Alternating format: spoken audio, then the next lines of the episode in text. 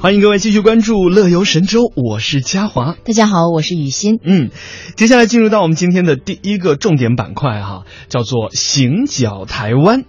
嗯，那么在今天这个板块当中呢，我们要一起跟随记者亚萍去看一看在那边举行的天溪花灯、平溪花灯节。那么在台湾的元宵节民俗活动当中呢，最负盛名的就属北天灯、南风炮。那北天灯呢，就是指新北市平溪乡已有百余年历史的放天灯活动。”。哎呀，一听雨欣呢，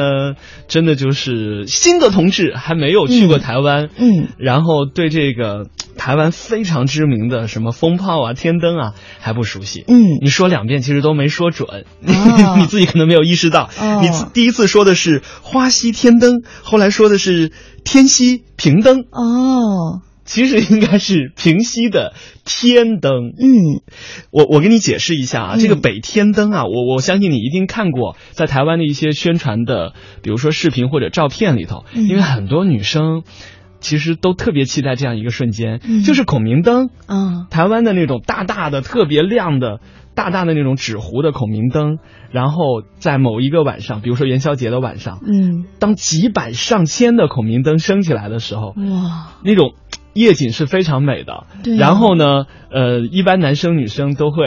谈恋爱的时候都会去，然后男生会把那个一些寄语啊，女孩子会把一些小的想法写在上头，哇，真的好想去感受一下。据说就会实现。嗯。当然，就是呃，在大陆很多地方也有啊，确实有这个火灾的隐患。嗯 所以像平西这边呢，因为有很多年的这个悠久历史了，嗯刚才提到有这个百年的历史了嘛，嗯所以当地的自然环境，包括当地的组织啊，都是非常有序的。嗯，嗯，那风炮你知道是什么吗？不知道风炮其实简单的说就是像疯了一样的放鞭炮，哦，就是那天晚上吧，没完没了放炮，而且所有人呢都会有游行的队伍跟着，然后呢舞狮的会在狮子头上放炮，